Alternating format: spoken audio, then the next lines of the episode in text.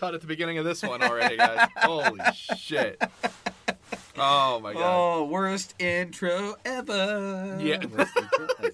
Probably not, honestly. No, I- no, Some we've- of the early ones were we've probably- done worse. We've done worse and we will do worse. when in doubt, we've done worse. so we're back. Yes, we're back. Back at it again. Back Um, at it again. and uh and this time we're gonna actually start Wretched the intro to the book. Yeah, we're gonna we're gonna actually do the Wretched of the Earth by uh, Frantz Fanon, but he's not gonna write the part that we're doing yet because Not we're yet. not doing chapter one yet.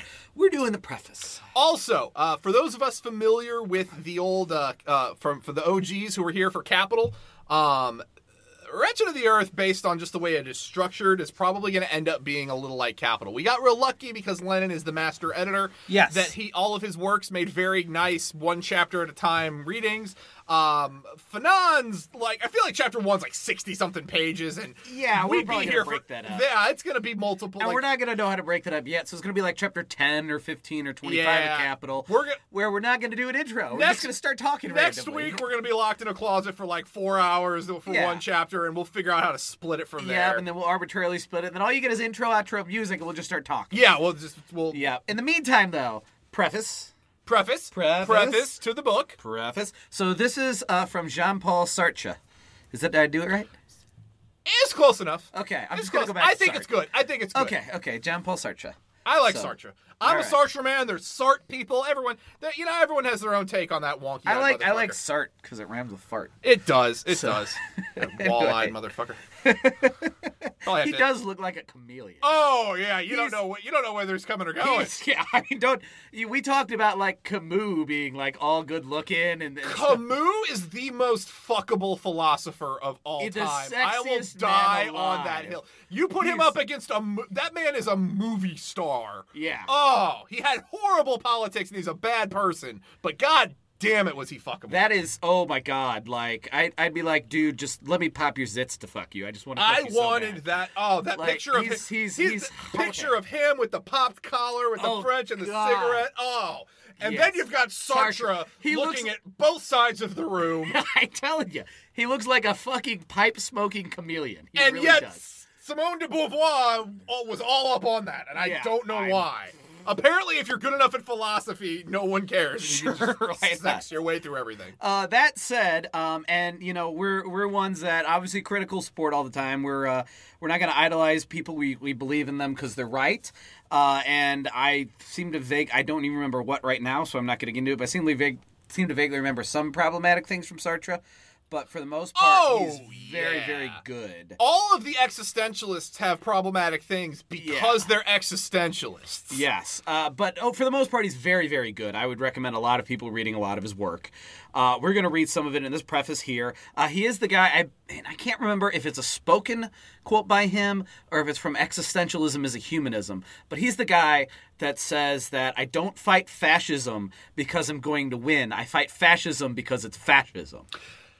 Yeah, no, that definitely, yeah, that definitely sounds like Sartre. Yeah, Yeah. yeah. So He also uh, said hell is other people, and that's a good phrase that just gets misused, but it's Yeah. a solid. It, it, it gets used by a bunch of preppy douchebag hipsters on their shirts, but it's it's accurate. As, a, as an antisocial person that loves canceling plans, this is the most accurate phrase in the history of fucking time. But in the meantime, this is his preface uh, from his very good friend uh, Frantz Fanon, or for his very good friend Frantz Fanon. So we're going to start not so very long ago. The Earth numbered two thousand million inhabitants. I have no idea what the fuck that number means. Yeah, yeah, I guess, I guess two trillion. I don't know.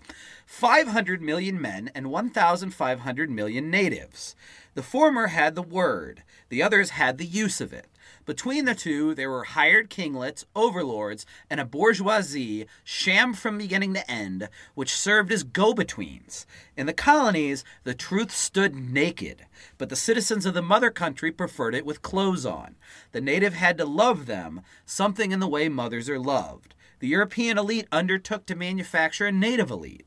They picked out promising adolescents. They branded them with red hot iron, with the principles of Western culture. They stuffed their mouths with high sounding phrases, grand gluttonous words that stuck to the teeth. After a short stay in the mother country, they were sent home whitewashed. These walking lies had nothing left to say to their brothers, they only echoed. From Paris, from London, from Amsterdam, we would utter the words Parthenon, brotherhood, and somewhere in Africa or Asia, lips would open, Thanon, their.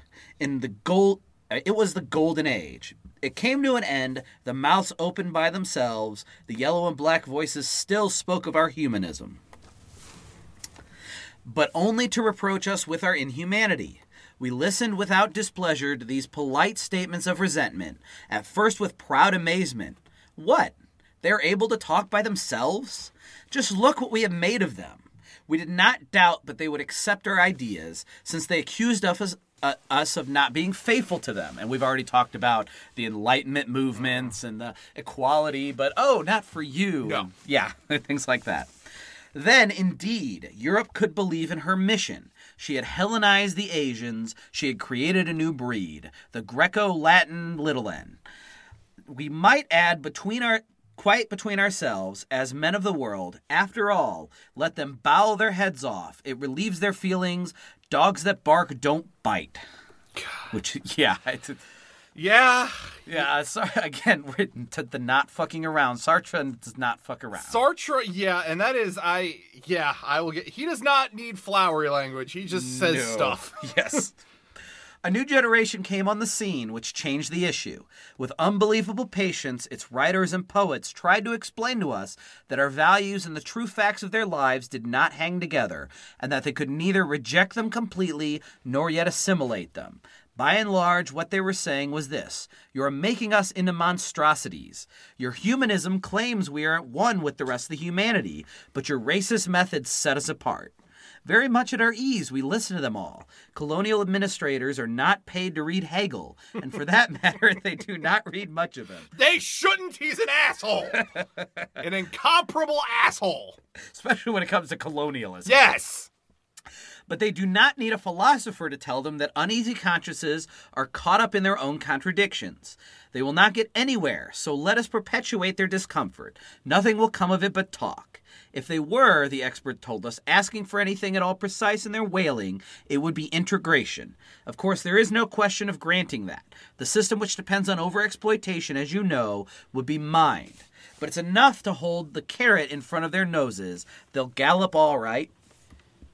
1961. Listen, let us waste no time and stare litanies of non- nauseating mimicry. Leave this Europe where they're never done talking of man, yet murder man everywhere. They find them at the corner of every one of their own streets, in all the corners of the globe. For all the centuries, they have stifled almost the whole of humanity in the name of a so called spiritual experience.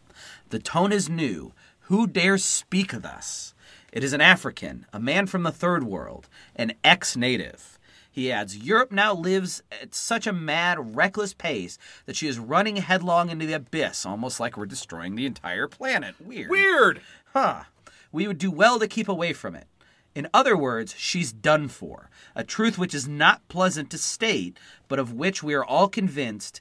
Are we not, fellow Europeans, in the marrow of our bo- marrow of our bones? This is and I this just the first kind of real stop here. So the first 1961. I don't know why that fucks with me so much, but it is wild that that, that we are that contemporary for for what we're talking about now because that is I mean Yeah. the Beatles are doing things I'm sure at this point like there's there's stuff going on And, and guys. remember, you know, there will be a point in here that touches on America, and and we should heed what he says to France. Yes. Um, especially, you know, anyone who's listening to us to, that is as white as we are. Um, there is also a part where he speaks of America, and we should take that in consideration Yeah. very much too. Uh, but we already talked about the, the context with Algeria. And then he a, a truth which is not pre, you know pleasant to state, but which we are all convinced are we not fellow Europeans in the marrow of our bones. That is Yeah. eh, this is a very very common of the existential all the existentialists I think to a certain extent. Their entire philosophy is is built out of uh, and, and again I my understanding of it to what and I have a mild one. It, it was this complete and utter pessimism post World War II. All of these people saw both, I mean, had recently seen both World Wars, and it genuinely looked at the time like the it was over. You're going to end the world one way or another. This is all done. This is all going to collapse. The Well, fact, and of course, you see the nuclear arms race. Exactly. like I mean, they're that, yeah. staring down the barrel of apocalypse, and they genuinely did. I do. The existentialists saw it most clearly, um, and it's why most of them ended up being. I mean, for the most part, they most they, they all, at a certain extent, started as communists. Camus and Sartre were both communists to start with, and then split over the. Uh, basically, they were the first tanky split. Yeah. Um, Sartre Sartre was uh, uh, probably the first tanky. Yeah. Uh, for for the for the squad, and uh, and Camus wouldn't wouldn't Yeah, cross that wasn't line. it? They they thought, and it was something that didn't actually happen. it but they was it was over a yeah it was a misunderstanding over there was propaganda about what was actual what the gulags actually were there was Mm-hmm. there was this they were basically making them out to be death camp, like concentration camps 2.0 Yeah, um, which people, of course, still say today, but it's not they true. do it's not but it- remotely at the time basically there was a the split I do feel is, is very interesting because Mm. it was there was an article there there was news placed Mm-hmm. and the debate in real time between Sartre and Camus was we have this information that makes the Soviet Union look bad. Yeah. Um, if it's true, if it's true, they are doing atrocities. They're hurt. They're killing people. They're they're they are as bad as the things we fight against. If this article is true, and the fight came down to Camus said, "You publish this 100% because true. It is more important that we say it is true, and if it's e- just because they're on our side, if they're doing bad things, bad things are bad, and you have to call it out." Mm-hmm. And Sartre's line was, "It is more important for communism to win." Than it is for us to get into this moral and you know definite morality, right and wrong, right now. It is so much more important that that we hold up the the Soviet Union, and it, but even if this is true, because we can't prove it, but even if it is true right now, Yeah. you do not publish this because it will only cause the, the, the fascists to win, and you can't let that happen. yeah, and, and for that- anyone listening, side with Sartre on that kind of And argument. that, but that's it. And that was for me. That was for me the single biggest hurdle to climb Mm-hmm. and to get here. And I didn't. It didn't. I don't. It didn't click for me until uh, I think the end of State and Rev Mm-hmm. is when I finally uh, kind of got over that hurdle because it is it. That is a understandable totally moral hurdle to jump. Totally it is a that. hard thing to wrap your head around, and it, it, it's why I understand the tankies getting. Uh, and I, you know, take that word for what it is, but I understand where that level of because it appears without any nuance, it appears cal- calculated Uh-huh. and and downright, you know, bad. Right, I mean, just just bad. But again, there is so much more, and we've talked about it. Right. And there's and there's two important factors to this now that, that we're bringing up. One Yeah. is that, of course, that turned out to not be true. Exactly. And and just about anything you're getting from the Westerners turns out to not be true. Correct. So if you take Sartre's attitude, even if on accident, even if it's the immoral one, you're going to be right more often than not. Correct. Uh, but it is important as a philosoph- as a a philosophical philosophical exercise. Yes. It's an important thing to get yourself past because Sure. I think you can still say even if it was true, I'm at the point I have on the gradient, I have switched I am at the point where I would have sided with Camus in, or with uh, Sartre in that situation. Yeah. Because you have to look at the bigger picture and you have to be able to see past idealist Mm-hmm. this is not again it's, it's what we talked about in the intro episode you cannot play by a set of rules that the other team will not play by Right. If You- they're lying, you can't just say, "Well, let's nitpick the truth out." It- you you've got to de- deny their lies. and if focus you and if you know it is it is and it's an awful oh god it is an ends justify the means sort Yeah. of situation is that's what it came down to as sartre Yeah. said the ends justify the means even Yeah. if they are doing this the end goal of their version their, their end goal of this is emancipation of the working class and uh, emancipation of colonized people that is the, the the the reason that this is happening the same sort of things are happening on the Western world. They're happening in the name of fascism and capitalism and exploitation and bullshit. I am siding with the right side on this, even if both sides are shit. A con- contemporary example, um, Xinjiang or Tinjiang. I'm not quite sure how to say it. I'm pretty sure it's Xinjiang. Yeah. Um, is is uh, um, where, and I've said, you know, we'll just call him Uyghur for for Simplicity's sake. Yeah, simplicity's sake. Uh, Muslims live, and there's this idea that oh, they're in concentration camps, and there's vocational schools. This is an autonomous region. like the tyranny of autonomy. But this autonomous region is sending people that they're suspecting of Islamic terror to rehabilitation and vocational schools that they go home from on the weekend. And other citizens can volunteer to go and are going because you're getting vocational education. And, you know, at the same time, over in Beijing, right, there there is a, a thing where they are taking, you know, some of the, the um, Muslim lettering and they're they're making Mandarin letters over even stuff saying that it's halal. Yeah. Right. So I mean, obviously, Muslim people need to know food is halal instead of you know haram. Uh, but they're just saying you know do it in Mandarin letters. They're they're doing nothing. I mean, Muslim practice is completely fine in Beijing. And what you get is you get the, the faux left, the supposedly anti-imperialist quote unquote uh, people of some of these publications are saying, "Oh my God, they're they're coming down on Muslims and they're they're Islamophobic in China and they're running these concentration camps." And it's not your problem to go, okay, well, they're really doing this Mandarin language, the Mandarin lettering thing in Beijing. Don't get in that minutia. Don't get caught up in that shit. You know, focus on. They're not banning Muslimhood in Beijing. People are going to to you know uh, see their. Um, I can't think of the, the word imam. You know, all the time there. I mean, everything they're they're fully practicing. You know, Eid and everything is happening fine in Beijing. There are no concentration camps in Xinjiang.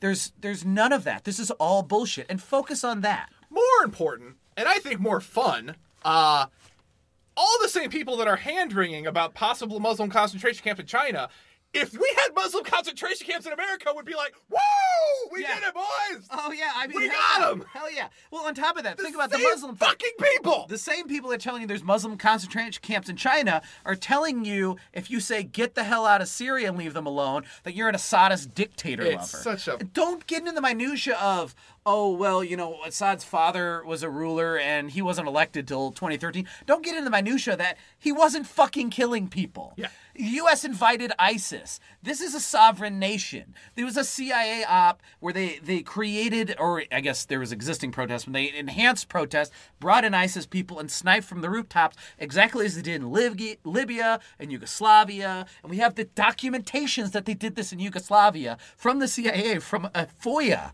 you know. Um, so we know they do this shit and they do the same shit over and over. Focus on that. Yeah. You know, don't go, well, I mean, Assad is a dictator because dictator doesn't even it's it's this idea of tyranny. He's not a tyrant. Yeah. He's not a tyrant. Trump is quote unquote elected. He's a fucking tyrant. Yeah, Assad is not. And it's- you know, don't get into that minutia. and it's again you have to look there is a certain point where you have to go Mm-hmm. and it, it really does come with and that's where i think it came down to. I think i think camus was a camus was a communist for the feel good aspects of communism. Camus was a communist because he thought it was the right way for more people to be happy. But camus wouldn't understand you if you don't understand again and this is why we fucking do this. This is why we're locking ourselves in a cave hours a week the way we read this. Mm-hmm. because the everything builds on itself and when you have an understanding of what this actually is and what the stakes are Yeah. and what you're fighting against Yeah. those sorts of moral fun oh but i want to feel good about it kind of goes out the window because you realize how fucking high the stakes are and what your enemy is going to do and it Yeah. just it gets it that's where that's where that split low was and i think it is I- I say that to people that are in my boat because again, I was recording this podcast and still on Camus' side. I was I was halfway through State Revolution and still on the side of yeah, but does Sta- but Stalin you could have done it. And now I have a picture of Stalin up in the room. Yeah. it's ever you can get there. I know it is it is a hard. I'm not trying to hand wave it and say you're an idiot if you if you think that that there's that, that moral justice should have some sort of component to it, but you just have to really Yeah. read more. Yeah. Read more. Read Marx. Read Lenin.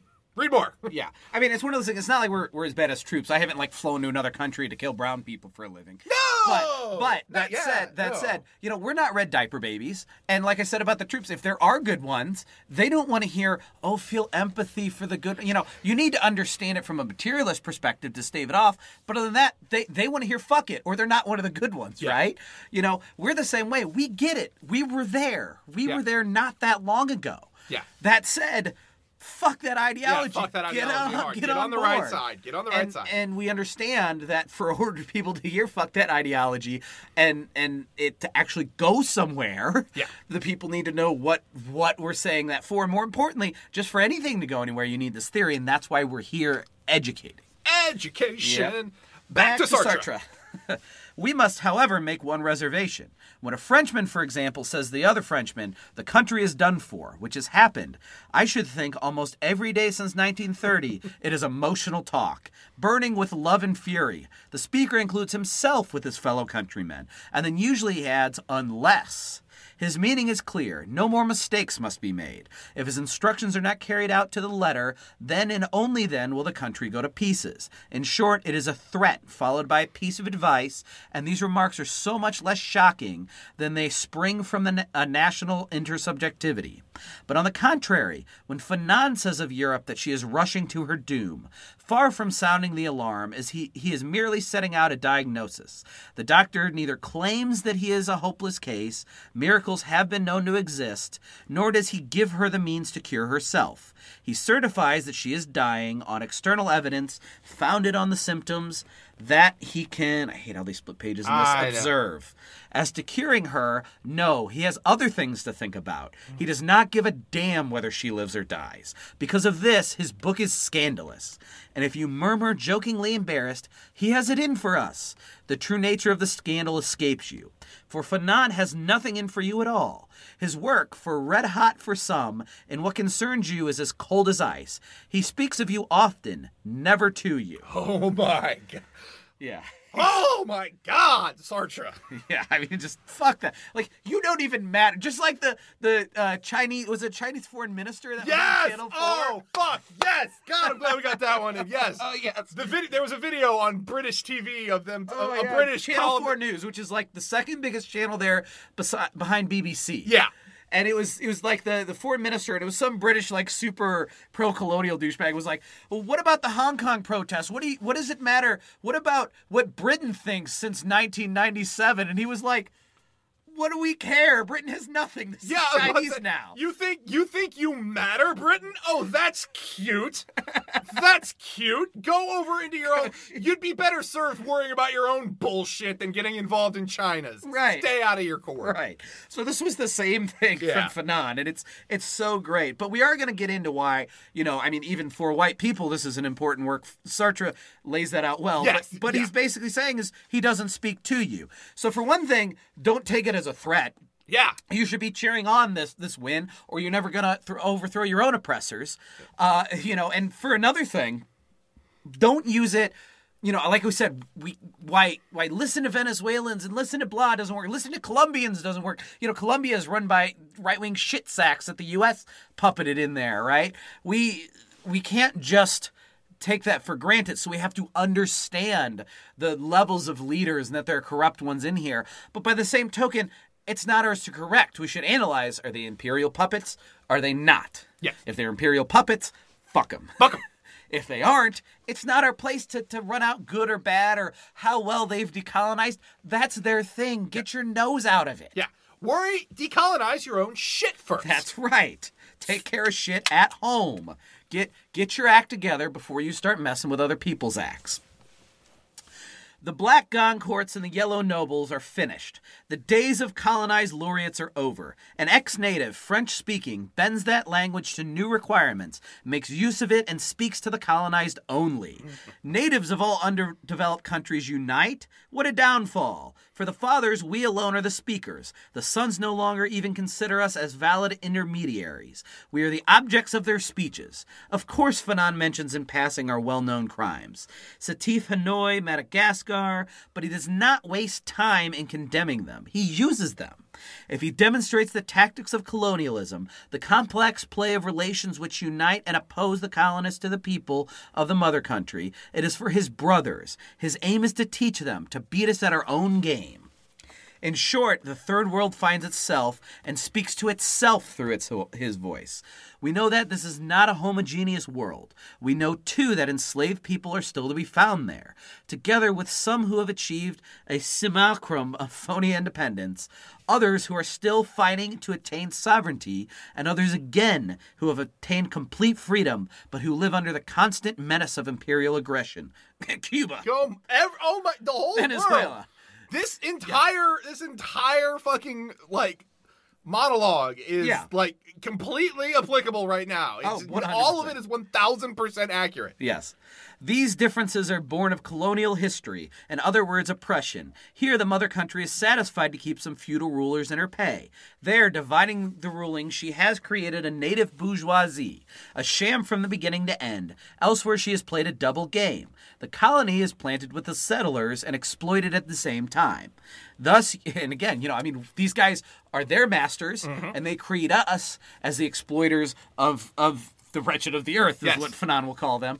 Uh, but then they're also our masters, and all it is is one giant power feed to them. And so, what gives us any kind of luxury, the gold plating on our chains, is the exploitation eh, on the backs of these people who are also exploited by the same masters. And we can't overthrow the masters until we reject the gold plating on our chains that keeps us from breaking them. And there is also a moral argument for us to stop exploiting the people of the global south and and to, you know, help them break their chains. And that has to be done first, or there's too much power, you know, because again, you know, I Marx meant it in a, in a very fancy, shiny gold way, but gold is also a very strong metal. You know, Yeah. gold gold chains would be impossible to break. Yeah. And that's that's the way it kind of works out. It's it's an analogy that's accidentally too good by Marx. you know. so um Again, Fanon hides nothing in order to fight against us. The former colony must fight against itself, or rather, the two struggles from part of a whole. In the heat of the battle, all internal barriers break down. The puppet bourgeoisie of businessmen and shopkeepers, the urban proletariat, which is always in a privileged position, the lumpen proletariat of the shanty towns, all fall into line with the stand made by the rural masses. That veritable reservoir of a national revolutionary army. For in those countries where colonialism has deliberately held up development, the peasantry, when it rises, quickly stands out as a revolutionary class. For it knows naked oppression and suffers far more from it than the workers in the towns. And in order not to die of hunger, it demands no less than a complete demolishing of all existing structures. You know, there's no more. What about what about the structures in place? Save Yeah. you know none of that. That doesn't matter to them. It's all oppression to them. They see it and see its face. And this is the first. This is another interesting one because this is the first work. I mean, I, uh, Mao obviously we touched on and would would heavily heavily utilize the peasantry, but this is this is the first work that uh, uh, Lenin, not for not for a bad folk, but Lenin was far more focused on the vanguard portion of the party than he was on the peasantry. He Yeah. ob- and, and that's not to say in his theory in his theory he mentions more about the vanguard and about the yeah, he does write directly to the peasantry. Exact- and And, he- there are works we have not read where he writes to and the, peasantry. Bolsheviks were, were intentionally inclusive of the peasantry. Yeah, the hammer and sickle was not Ex- without meaning, and, and Exactly. peasantry was enormous and necessary. And like we said, that was the difference between the February Revolution, the July floundering of the Bolsheviks, and the October Revolution. The February Revolution was a liberal revolution. At that time, the peasantry fully belonged to the SRs. Yeah. In July, the Bolsheviks were dying out, but the SRs were starting to expose who they were as they got cocky, and the peasants were turning away from them because the Bolsheviks were saying, "Yeah, no, of course, seize what is yours." And then the October Revolution was when you know that fully manifested with the peasants on the Bolshevik side. Uh, what Fanon is saying here, and and again, you know, Mao got into this too, is when you're more clearly a colonized nation. You know, the the USSR was a mix between a colonizer and several colonized nations. Uh, China is a fully colonized nation. You know, uh, Algeria is a fully colonized nation. When you're a fully colonized nation, you're going to see the peasantry as the people who have to rise up because that's the overwhelming masses. Because everybody in that society has been degraded, Yeah, and the peasantry is the leftover overwhelming majority. exactly. And that's and they're And even even the workers, the workers, ha- and this is what Fanon is talking about, and what Sartre has been mentioning this whole intro. Even the workers have been educated to serve the capitalist masters. Yeah. So they become agents of imperialism. And so the peasantry are the ones who see this for itself. They're not trained to be the agents of imperialism who have been civilized and brought to work or whatever the hell the, the, the imperialist belief is for industrialization. They are flat out the people that see it. So in a colonizing nation or a first world nation, whatever you want to call it, it's the proletariat who see uh, the the relation to the means of production. Yeah. And that's why that's why they can be the revolutionary class. In the Russian Revolution, the peasants had to be a big part of it because it was a largely feudal society. You need that that that group of population. In these colonized nations, the means of production are mostly the raw materials. that are gathered by That are- the working class is the peasantry. The proletariat there is they are it is It's the peasantry rather than the proletariat. There's some industrialization, but it's the peasantry who uh, have the relationship. the lumpen prole, the lumpen proletariat, if you will. yeah, the lumpen proletariat, the if you will, yeah. Marxian term. Um, they're the ones that have the relationship to the means of production, and you have to have the relationship to the means of production to be the radical revolutionary class. and arguably they have even even more they they are they are your revolutionary class. They see it. They they have the same i uh, you know relation to means of production and alienation from their from their labor that that mm-hmm. the working class would have in, in Russia. They also benefits the wrong word i'm trying to think. They're also doubly there's a second level of oppression that they face mm-hmm. that's even different. Uh, because again the, the the institutionalized racism on top of all those other factors means that you have a wildly revolutionary group of people that will absolutely do everything in their power because it's life and death Yeah, it's li- it's life and death for them. And what there's not. I mean, so, there's some institutions that are going to benefit middle grounds. Like we're we're going to sit here, right, as people in the United States, as as as white proletarians in the United States that can go like, well, you know, I I, I maybe want universal health care. Well, obviously that's going to mostly help you know black and, and poor communities. Yeah. But that can benefit us. And be damned if imperialism stays to keep that from us. We can we can rely on institutions that harm other people to help us while rejecting the institutions that hurt us. These peasants, every institution is harmed. Yeah. So they're going to see them for what they are.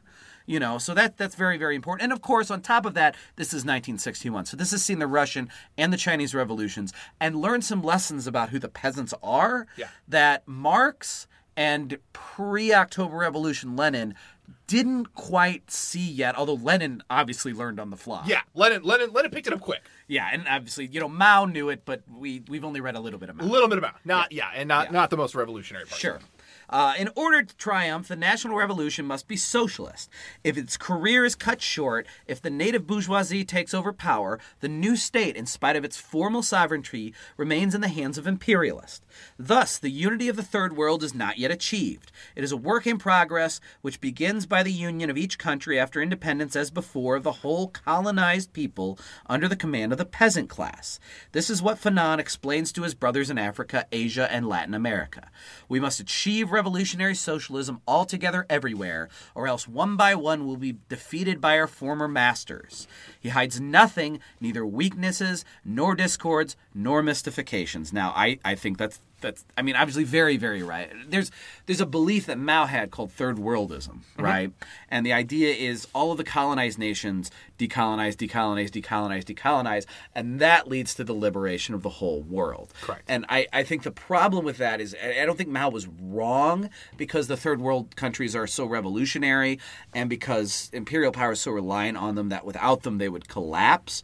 But I think Mao didn't realize the power of one imperialist power's hegemony once the U.S. emerged as hegemonic after World War II, especially with the CIA's existence, um, of how how much that was going to undercut that. And even if he was right and still is right and still is right in the future, in the first world, that's not an ideology that does any good. You know, that's sit on your hands and hope everybody else does the work, and that's that's bullshit. Yeah, but and I I don't necessarily think it goes to that though. I think it I don't know. I don't want to I don't want to say I disagree with that. Well, and that's the hard part. I don't completely disagree I- with third worldism. I think No. on onto something, and I think we're getting that a little bit from Fanon here.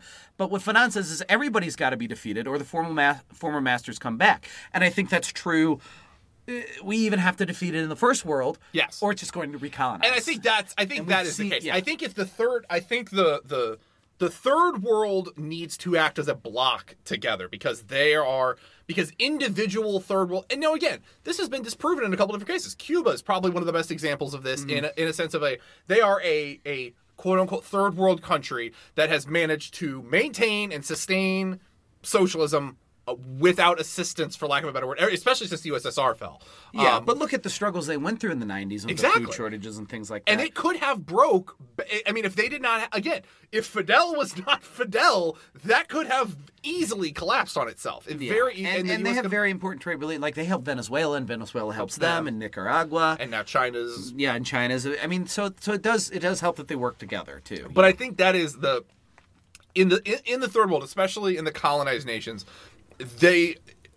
I, I do see I do see the appeal of that of, of that theory. I don't think it means I, I don't think it means that if you want to uh, subscribe to third worldism that you sit on your hands in the imperial core and just wait for the rest of them to do it. I think you have to be attacking it from within at the same time under the assumption that you're basically attacking it from both ends. You're going to attack it from the top and the bottom and then if you can knock it out if the third world all was to rise as one, they form a block that is so much more powerful and so much more resistant to imperial hegemony. that if you're attacking from the top at the same time, the top crumbles. then you can topple it, and then you can you can if you weaken the top. If the top is more worried about internal fighting, they're not going to be able to.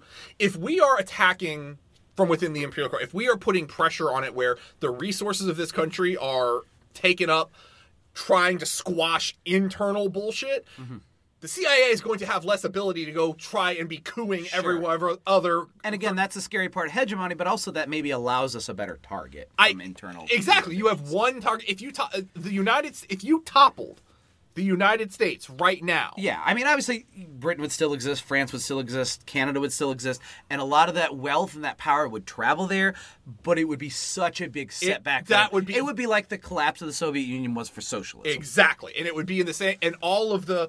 A lot of the resources and, and, and things of that would be instead of you know uh, comrades in Venezuela fighting against the giant hammer of America, Mm-hmm. all of that would flow would help flow down and, and support those comrades. And I, so again, I, I don't think third worldism to subscribe to that means that the first world should do nothing. I think the first world still has to be trying.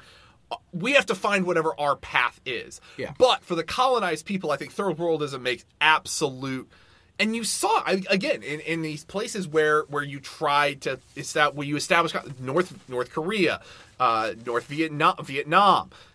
How much pain and suffering and struggle did they go through? Because I mean, again, to Mao's to, to, to disproving Mao, they survived. Yeah. But god damn did they have to suffer a great deal to do that Yeah. because they did not have that that group they did not have allies in that sense they were fighting you know Mm-hmm. against the by themselves one-handed against the greatest powers in the world Yeah, that said, it was a side that I, I, thought was good, but I think No, he- for sure. What he's getting at here, and I only thought of the third world as Africa, Asia, and Latin America, Mm-hmm. but I think what he's getting at here is kind of sowing the seeds for something that he's known for, and like Kwame Nkrumah's known for, Yeah. and that's Pan Africanism. exactly and, and he, I mean, and he said it. We must achieve socialism altogether everywhere, or else we'll be defeated one by one. Yeah. That that whole concept of we all do it as a group, or we can't do it at all, Yeah. is absolutely a style. And I, I think it, it's weird because I think it gets conflated with that Trotsky, c- you know, eternal, uh, constant revolution bullshit Yeah. nonsense. And I don't think I think they are absolutely distinct ideas. Like Mm-hmm. you can throw out Trotsky bullshit and still believe everyone needs to be you need to try and move as a unit because you're stronger Absolutely. together than you are are individually. Sure. Uh, so carrying on, the reader is sternly put to his guard against the most dangerous will of the wisps, the cult of the leader of the personalities, Western culture, and what is equally to be feared, the withdrawal into twilight of past African culture.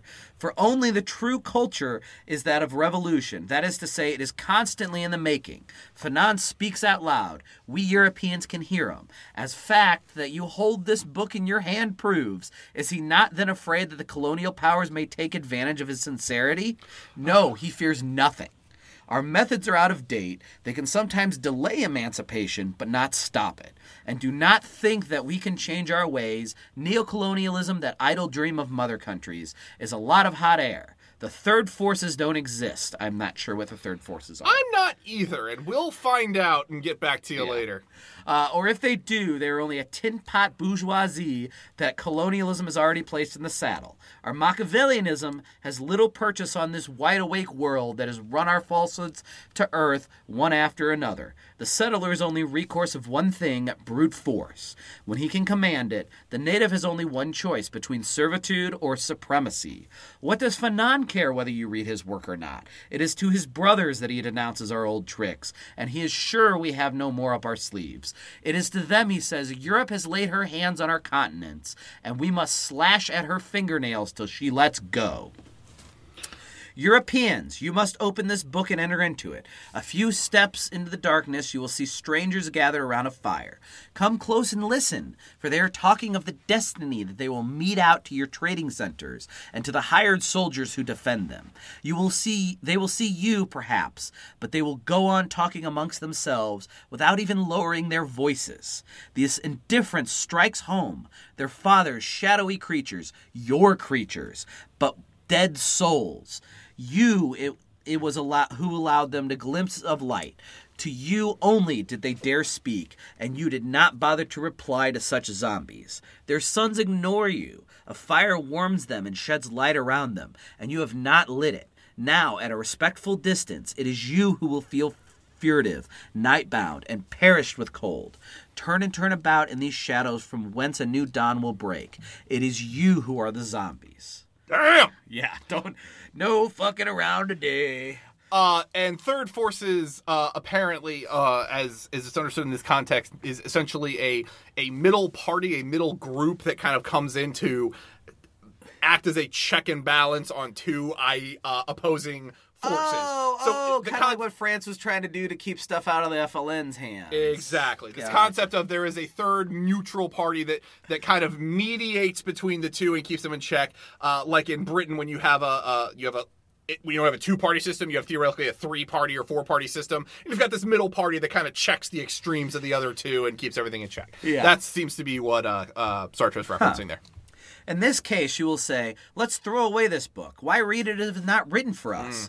For two reasons. The first is that Fanon explains you to his brothers and shows them the mechanisms by which we are estranged from ourselves.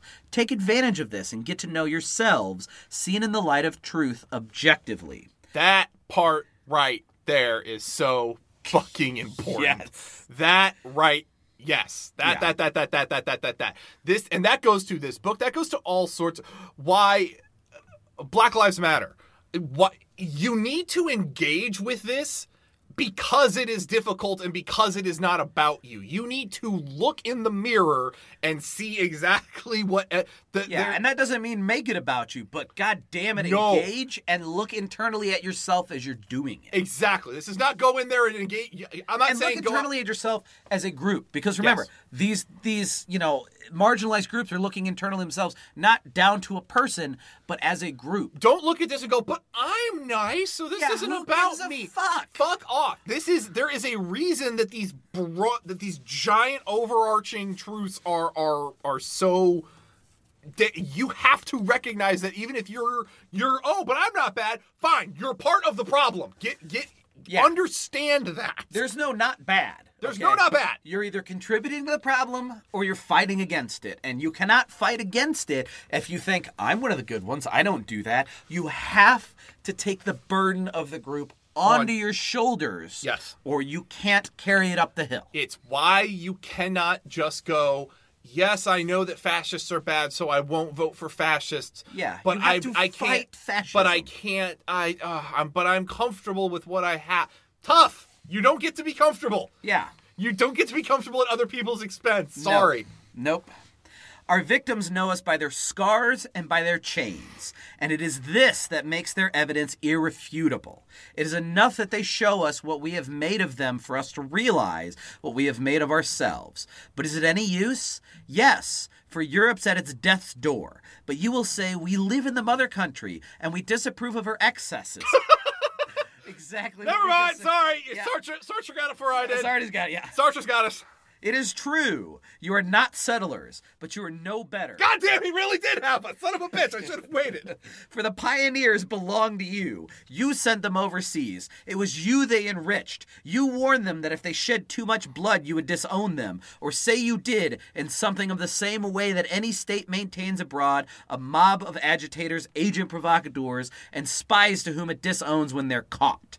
I love the idea of spies disowned when they're, They're caught. caught. Yeah. No, it's it, no, it's exactly that. It's the it's the oh we we we wrung our hands during the uh, you know It's during, Fox News finally calling the shooters white supremacist terrorists after two and 24 hours, but they're not the white supremacists. They're just the No. conservatives, you Yeah, know, they- right? They're no. just disowning them, Yeah. right? It's the same thing. And, and again, another thing, by the way, uh, mental illness uh, is not an ideology. No, no. It is not an ideology. a, a, a, a manifesto uh, that, Uh, that details a very, very white supremacist, settler colonial, racist nonsense is not mental illness. no, it's white supremacy. There's a difference. There's a huge difference. Um, so, you who are so liberal and so humane, who have such an exaggerated adoration of culture that it verges on affection, you who pretend to forget that you own colonies and that in them men are massacred in your name, Fanon reveals to his comrades, above all to some of them who are rather too westernized, the solidarity of the people of the mother country and of their representatives in the colonies. Have the courage to read this book, for in the first place it will make you ashamed. A shame, as Marx says, is a revolutionary sentiment. You see, I too am incapable of ridding myself of subjective illusions. I too say to you, all is lost unless, as a European, I steal the enemy's book, and out of it I fashion a remedy for Europe. Make the most of it. And here is the second reason. If you set aside Sorel's fa- fascist utterances, uh, and Sorel was the, the French fascist, um, I can't think of. God damn it.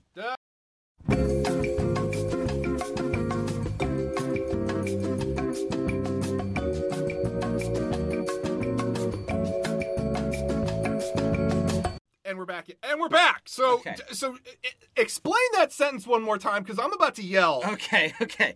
Sorel uh, was was the guy that he was this French philosopher that kind of laid the foundation of the populist anti-establishment left or right. So where the fascists steal our language. So like when you talk about um, you know, there being a cabal of of wealthy, you know, uh, capitalists that rule over you, and then the fascists say that and go, hmm, what marginalized group can I assign that to? Oh, the Jews, the the gay people, you know, all that stuff, right? Sorel kind of laid all the soil of that, right? He was he was the anti-establishment far right guy. he was all right so david has explained that for me to now do this because this is the most incoherent family tree of influences i've ever seen listed in the history of fucking time uh It's Wikipedia. So i don't care George Sorel was a French philosopher and theorist of Sorelianism. His notion of the power of myth in people's lives inspired socialists, anarchists, Marxists, and fascists. That's not how this works. They don't all get to get together. It is together with his defense of violence, the contribution for which he is most remembered. Uh, influenced Benito Mussolini, Antonio Gramsci. How are there two more disparate human beings? Just The fuck has happened? Influenced by Marx, Proudhon, Nietzsche. What is this man? okay. What is this nightmare person? Okay, just remember Wikipedia is bad. I don't care. Wikipedia is This is insanity. Okay, so when they do the anti-science and they kind of take they take the Marxist idea that educated people are apologists for the bourgeoisie, right? And they tell you that science is fake to like deny climate change. When fascists do that, that's Sorel. Influenced. Gramsci, Schmitt, Mussolini, Hitler, Lenin. Yeah, no, I Lenin. stop it. What the fuck? I have nothing. I I have nothing. I would like to see the sources on him influencing Lenin. I, don't don't. a damn thing I don't. I don't even burn this whole thing to the ground. Please keep talking about Sartre. I need to cry. Okay. I'm gonna cry in the corner. Okay. Oh my so god. anyway, if you set aside Sorel's fascist utterances, please set him aside. you will find that Fanon is the first since Engels to bring the processes of history into the clear light of day. Moreover, you need to not think that hot headedness or unhappy childhood has given him some uncommon taste for violence. He acts as the interpreter of the situation, that's all. But this is enough to enable him to constitute, step by step, the dialectic which liberal hypocrisy hides from you and which is much responsible for our existence as for his. During the last century, the middle classes looked on the workers as covetous creatures, made lawless by their greedy desires. But they took care to include these great brutes in our own species, or at least they considered that they were free men, that is to say, free to sell their labor. In France, as in England, humanism claimed to be universal. In this case of forced labor, it is quite contrary. There is no contract. Moreover, there must be intimidation, and thus oppression grows. Our soldiers overseas, rejecting the universalism of the mother country, apply the numerus clausus to the human race, since none of them may enslave, rob, or kill his fellow man without committing a crime. They lay down the principle that the native is not one of our fellow men. Our striking power has been given the mission of changing this abstract certainty into reality. The order is given to reduce the inhabitants of changing this abstract certainty into reality. The order is given to reduce to justify the settlers' treatments of them as beasts of burden. Violence in the colonies does not only have for its aim the keeping of these enslaved men at arm's length, it seeks to dehumanize them. Everything will be done to wipe out their traditions, to substitute our language for theirs, and to destroy their culture without giving them ours. Now, you should be. Sartre is spot on here My about how colonization works. God. This is why missionaries are such a big deal. This is why stamping out languages and religions is such trouble, and why it's so, so pertinent that these white supremacists love saying, you know, if you can't speak English, get out.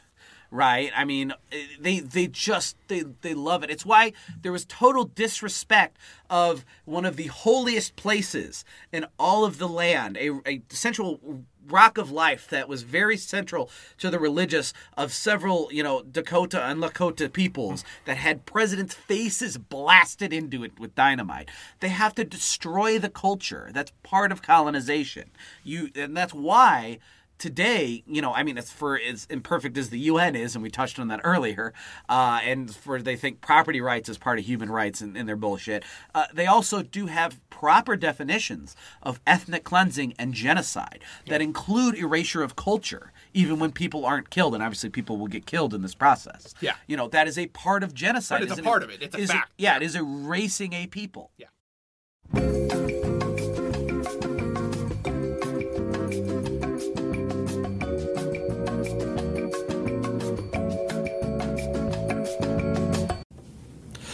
Okay, so forgive the uh, horrible audio interlude, but uh, at this point in the podcast, Nathan goes on a very long rant about Mount Rushmore.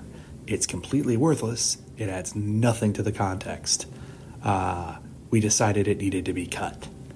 That being said, halfway through that rant, Nathan had another mental breakdown about Sorel, and, uh, and that was necessary. So, join that breakdown in progress. God damn it. We're gonna have to go over Surrey. We have to go over a lot of things. Apparently, I don't understand shit anymore. Wikipedia is bad. Don't I don't get it, but that that's a joke. That's a pu- I'm getting punked. Someone at Wikipedia is trying to fuck with me.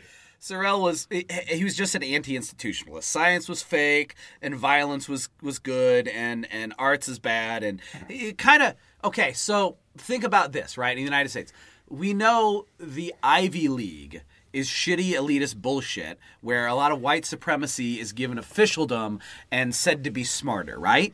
Yep. Okay, that's a Marxist perspective, and that's a realistic perspective. Mm-hmm. Now, if I looked at that and said, okay, so we're justified in burning down all the colleges and getting rid of secondary education, would that still be a Marxist perspective, or would that be a fucking fascist one? Well, it would be weird. Stop trying to make me think about Sorel. I don't want to Hold think on, about Sorel on. anymore. That would be a fascist one, right? Probably. That's Sorel. Okay? But that doesn't influence Lenin. It didn't influence. Stop listening to Wikipedia. It's the only thing I have. All I'm right, so moving on. Everything will be done to wipe out their traditions, to substitute our language for theirs, and to destroy their culture without giving them ours. Sheer physical fatigue will stupefy them. Starved and ill, if they have any spirit left, fear will finish the job. Guns are leveled at the peasant. Civilians come to take over his land and force him by dint of flogging to till the land for them. If he shows fight, the soldiers fire, and he's a dead man. If he gives in, he degrades himself, and he is no longer a man at all. Shame and fear will split up his character and make him, inmost, self fall to pieces. The business is conducted with flying colors and by experts. The psychological services weren't established yesterday, nor was brainwashing, and yet, in spite of all these efforts, their ends are nowhere achieved. Neither in the Congo nor Little N's hands were cut, where the where they were cut off. Right? Where people's hands were cut off. Yes, and, and we talked about that. You know, I mean, that was Yeah. Belgium. Yeah. Yeah.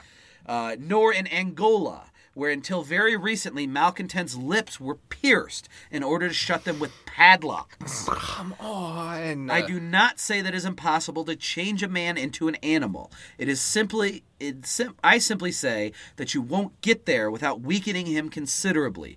Blows will never suffice. You have to push the starvation further, and that's the trouble with slavery. That's the trouble. I, you know what?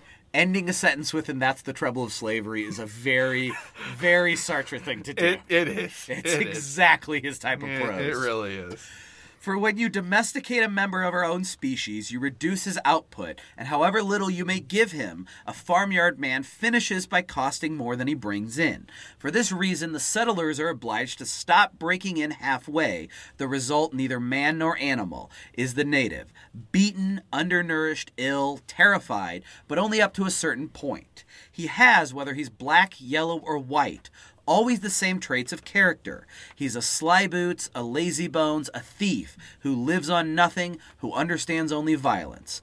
Poor settler. Here it is contradiction naked, shorn of its trappings. He ought to kill those he plunders.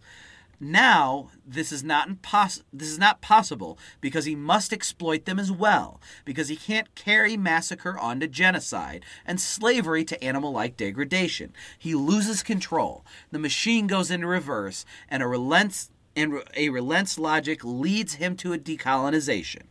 He has already lost the battle, but this is not obvious. He does not yet know that the natives are only half native. To hear him talk, it would seem that he ill treats them in order to destroy or repress the evil they have rooted in them. And after three generations, their pernicious instincts will reappear no more. What instincts does he mean? The instincts that urge slaves on to massacre their master? Can he not here recognize his own cruelty turned against himself? In the savagery of these oppressed peasants, he does not find his own settlers' savagery, which they have absorbed through every pore, for which there is no cure? The reason is simple. This imperious being, crazed by his absolute power and by the fear of losing it, no longer remembers clearly that he was once a man. He takes himself for a horsewhip or a gun. He has come to believe that the domestication of inferior races will come about by the conditioning of their reflexes. Again, that is a good explanation of of the transition from what we consider liberalism, which is, Yeah. is built on this shit, Yeah. to what we consider fascism, and how they're interrelated and how they're built on the same thing and have been at the core since the dawn of colonialism, Yeah. right? And why they are the same ideology. You know, there's this too gross. This why why would you have violence? And and then there's this ideology where the submission of the lesser people that has given them power. Now you're not even recognizing the power or the humanity of others or your own violence. It's just a given, Yeah. and you're a tool of keeping up this violence because it's your purpose on this earth. It's what you're meant to do. And again, this is how you wind up with these white supremacist shootings in Muslim churches, in towns like El Paso, things like that. You know.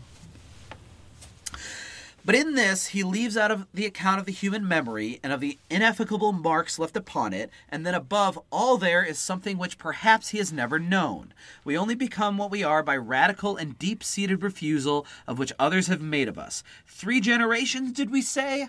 Hardly has the second generation opened their eyes, and from on there, they've seen their fathers being flogged. In psychiatric terms, they are traumatized for life, but these are constantly renewed aggressions. Far from bringing them to submission, thrust them from the unbearable contradiction which the European will pay for sooner or later. After that, when is their turn to be broken in? When are they taught what shame and hunger and pain are? All that is stirred up in them is a volcanic fury whose force is equal to that of the pressure put upon them. You said they understand nothing but violence? Of course. First, the only violence is the settlers, but soon they will make their own. That is to say, the same violence is thrown back upon us as when our own reflection comes forward to meet us when we go towards a mirror. Make no mistake about it, this mad fury, by this bitterness and spleen, by ever present desire to kill us, by the permanent tensing of powerful muscles which are afraid to relax, they have become men, men because of the settler, who wants to make beasts of burden of them, because of him and against him. Uh, do, do, do, do, do, do.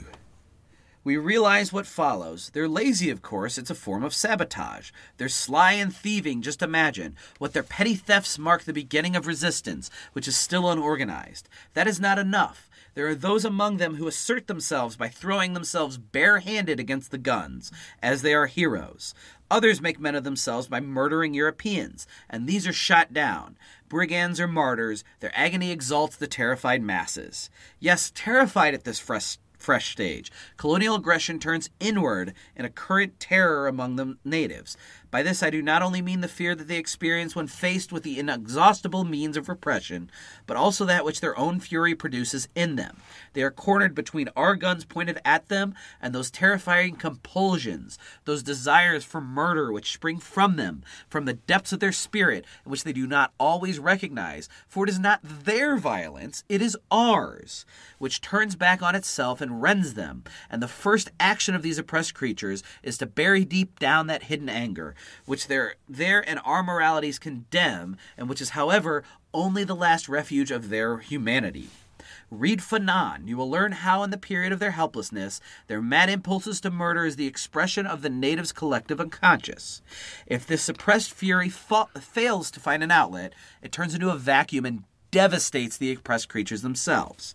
In order to free themselves, they even massacre each other. The different tribes fight between themselves since they cannot face the real enemy, and you can count on colonial policy to keep their rivalries. The- and you can see this Yeah. now with uh, a, a good example of this is the uh, Shia and Sunni division. Uh, that's the division that's lasted for over a thousand years. It had been peaceful for centuries. It was like a little animus at the very beginning, and then peaceful for centuries upon centuries upon centuries. And then since 1979, the simultaneous rise of Wahhabism outside of Saudi Arabia. Uh, with the rise of the Taliban and Al Qaeda and ISIS all coming from the Mujahideen in Afghanistan, uh, and of course the independence movement that overthrew the Shah in uh, Iran. And since the rise of that, colonialists have really set the Shia and the Sunni people at odds with each other. Where they don't all fight. I mean, it's not No. a two tribal thing. You know, it's not. Um, it's not down to a man, but generally the political forces are now rivals in a way they weren't before. They lived perfectly peacefully. That's a Western creation, and of course. Thanks to Orientalism, people get to point to that and go, "Oh, that goes back a thousand years. These people have always been fighting. America has nothing to do with that. Bullshit. We created that. Yeah. Yep. Well, let's see. Whoop. Under the amused eye of the settler, they will take the greatest precautions against their own kind, and by setting up supernatural barriers, at times of reviving old and terrible myths, again, the Shuni and the Sea, Uh-huh. and others binding themselves by scrupulous rites. It is in this way that an obsessed person flees from his deepest needs, by binding himself to certain observances which require his attention at every turn. I'm going to skip a couple paragraphs here and say, laying claim to and denying the human condition at the same time, the contradiction is explosive. For that matter, it does explode. You know as well as I do, and we are living at the moment in which the match is put to the fuse. In Algeria and Angola, Europeans are massacred at sight. It is the moment of the boomerang. It is the third phase of violence. It comes back on us. It strikes us. And we do not realize any more than we did the other times that it's what we who have launched it. The liberals are stupefied. They admit that we are not polite enough to the natives and that it would have been wiser and fairer to allow them certain rights insofar as it was possible. They ask nothing better than to admit them in batches without sponsors to that very exclusive club, our species. And now this barbarous mad outburst doesn't spare them any more than the bad settlers. The left at home is embarrassed. They know the true situation of the natives, the merciless oppression they are submitted to, and they do not condemn their revolt, knowing full well that we have done everything to provoke it. But all the same, they think to themselves, there are limits. These guerrillas should be bent on showing that they are chivalrous that there would be the best way of showing their men. Sometimes the left scolds them. You're going too far. We won't support you anymore. The natives don't give a damn about their support for all the good it does them when they might as well stuff it up their backsides. Get it, get it, Sartre. Get it, Sartre. There is one duty to be done, one end to achieve, to thrust out colonialism by every means of their power, by any means, Means necessary. necessary. Thanks, Malcolm X. Uh, the more far-seeing among us will be, in the last resort, ready to admit this duty to the end. But we cannot help seeing it in this ordeal by force, the altogether inhumane means that these less than men make of us to win the concession of charter of humanity. Accord it to them at once, then, and let they endeavor by peaceful undertakings to deserve it. Our worthiest souls contain racial prejudice. They would do well to read Fanon, for he shows clearly that this irresponsible violence is neither sound in fury, nor the resurrection of savage instincts, nor even the effect of resentment. It is man recreating himself. The native cures himself of colonial neurosis by thrusting out a settler through the force of arms. When his rage boils over, he rediscovers his lost innocence, and he comes to know himself that, that he creates himself.